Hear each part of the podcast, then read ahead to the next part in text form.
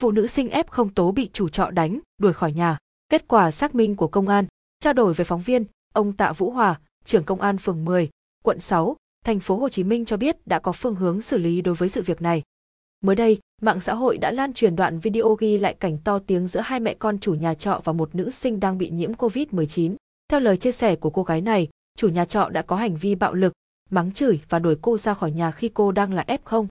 Qua xác minh, cô gái trên tên B, sinh năm 2000, hiện đang là sinh viên của trường cao đẳng tại địa bàn thành phố Hồ Chí Minh.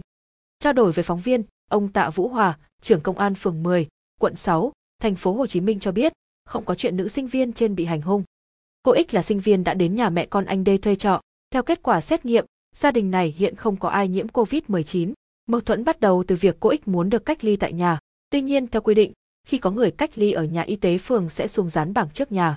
Việc này sẽ làm ảnh hưởng đến gia đình của anh đây nên họ không đồng ý. Hiện tại chúng tôi đã giải quyết bằng cách đưa cô X cách ly tập trung tại bệnh viện giã chiến. Chúng tôi cũng xác nhận không có việc hành hung của gia đình anh đây đối với cô X. Gia đình ấy hiện đã trở lại sinh hoạt bình thường, ông Hòa nói thêm.